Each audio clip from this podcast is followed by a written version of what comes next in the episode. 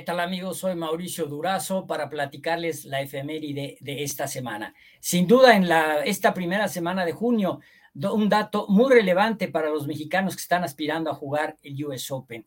Eh, Omar Morales como amateur en la cancha de Hillcrest en Los Ángeles, California, logra calificar y no solamente calificó, sino fue el medalista, fue el titular, fue el que logró el número uno en un, eh, pues en un field plagado de profesionales, entre ellos Charlie Hoffman.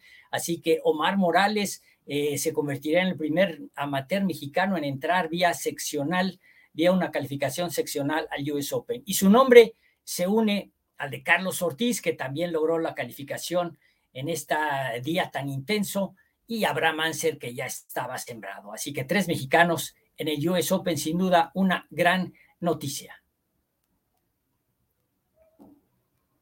Y amigos, también en estos primeros días de junio está explotando una noticia, pues que mucha gente esperaba eh, realmente eh, que está impactando al mundo del golf. Resulta que ya se ha develado un convenio inicial firmado tanto por el PGA Tour como por el DP World Tour, que es la gira de Europa, y el Live Golf, para que unan esfuerzos, para que desistan las demandas, cesen las demandas y realmente se cree un nuevo consorcio global que será pues una entidad muy importante financiera eh, que estará eh, pues manejando comercialmente los intereses de cada uno de estos tres circuitos, pero obviamente buscando una armonización entre ellos. Inclusive se está buscando que se reconozca plenamente, eh, oficialmente, este esfuerzo que está haciendo el Live Golf para el concurso, esta competición por equipos que sea reconocida oficialmente y quizá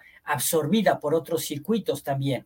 Y también lo más importante eh, que se ha revelado es que habrá un camino de regreso para aquellos jugadores que, si así lo deciden, quieran regresar eventualmente al PGA Tour.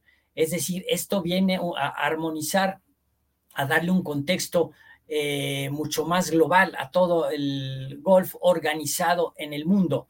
Y aquí vemos la importancia y la relevancia que han tenido las instituciones que manejan los torneos majors, así como Augusta National, la USGA eh, y también la Royal and Ancient que maneja el, British Open, porque estas instituciones simplemente no han querido entrar en conflictos, se han mantenido al margen, han aplicado sus estatutos, se han aplicado sus criterios de selección de jugadores, buscando que siempre los mejores estén en sus torneos. Y creo que ese esfuerzo no ha sido en vano. Ha sido, eh, hoy lo vemos con esta nueva revelaciones en que lo único que salta eh, a la vista es que no mencionan el nombre de Greg Norman, que fue el artífice de la creación del Lead Golf. Pero sin duda, buenas noticias para el golf internacional, este comunicado que se ha dado para armonizar los esfuerzos y manejar el golf de una manera global y desistir todo tipo de